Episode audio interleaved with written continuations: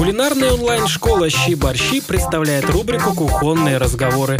Это полезный кулинарный подкаст с экспертами рынка.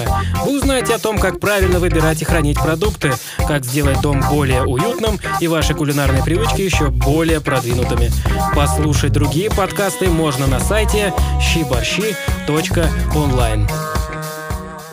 Всем привет! Это я, Алена Гречина Щиборщи. Айва – это сезонный продукт которая обычно с сентября по февраль появляется на полках.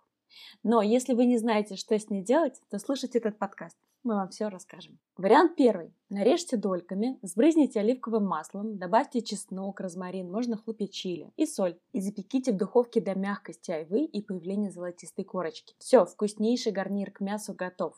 Также можно добавить картофель, батат или запеченную морковь, если первый раз с одним таким гарниром поэкспериментировать не готов.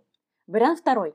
Небольшие кусочки айвы протушите на сливочном масле и добавьте в начинку для фарширования курицы или утки. Сочетание просто фантастическое. Ну или протушите дольки айвы вместе с курицей в небольшом количестве белого вина. Будет невероятно вкусно. Вариант третий. Уварите пюре из запеченной или вареной на пару айвы с лимонным соком и сахаром. Дайте застыть и подавайте полученный мармелад к сырной тарелке. Вариант четвертый. Запеките половинки айвы в духовке до мягкости с небольшим количеством меда или сахарного сиропа. Это не только вкусно, но и облегчает кашель. Ну и вариант пятый. Добавьте пару долек в чай при заваривании. Аромат дома будет стоять сумасшедший. А вы что из айвы обычно готовите? Может и нам нужно это срочно попробовать? Обязательно делитесь своими идеями и рецептами с нами.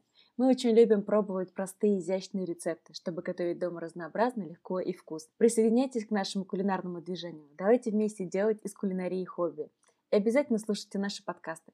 Мы стараемся находить для вас полезную информацию и приглашать интересных экспертов.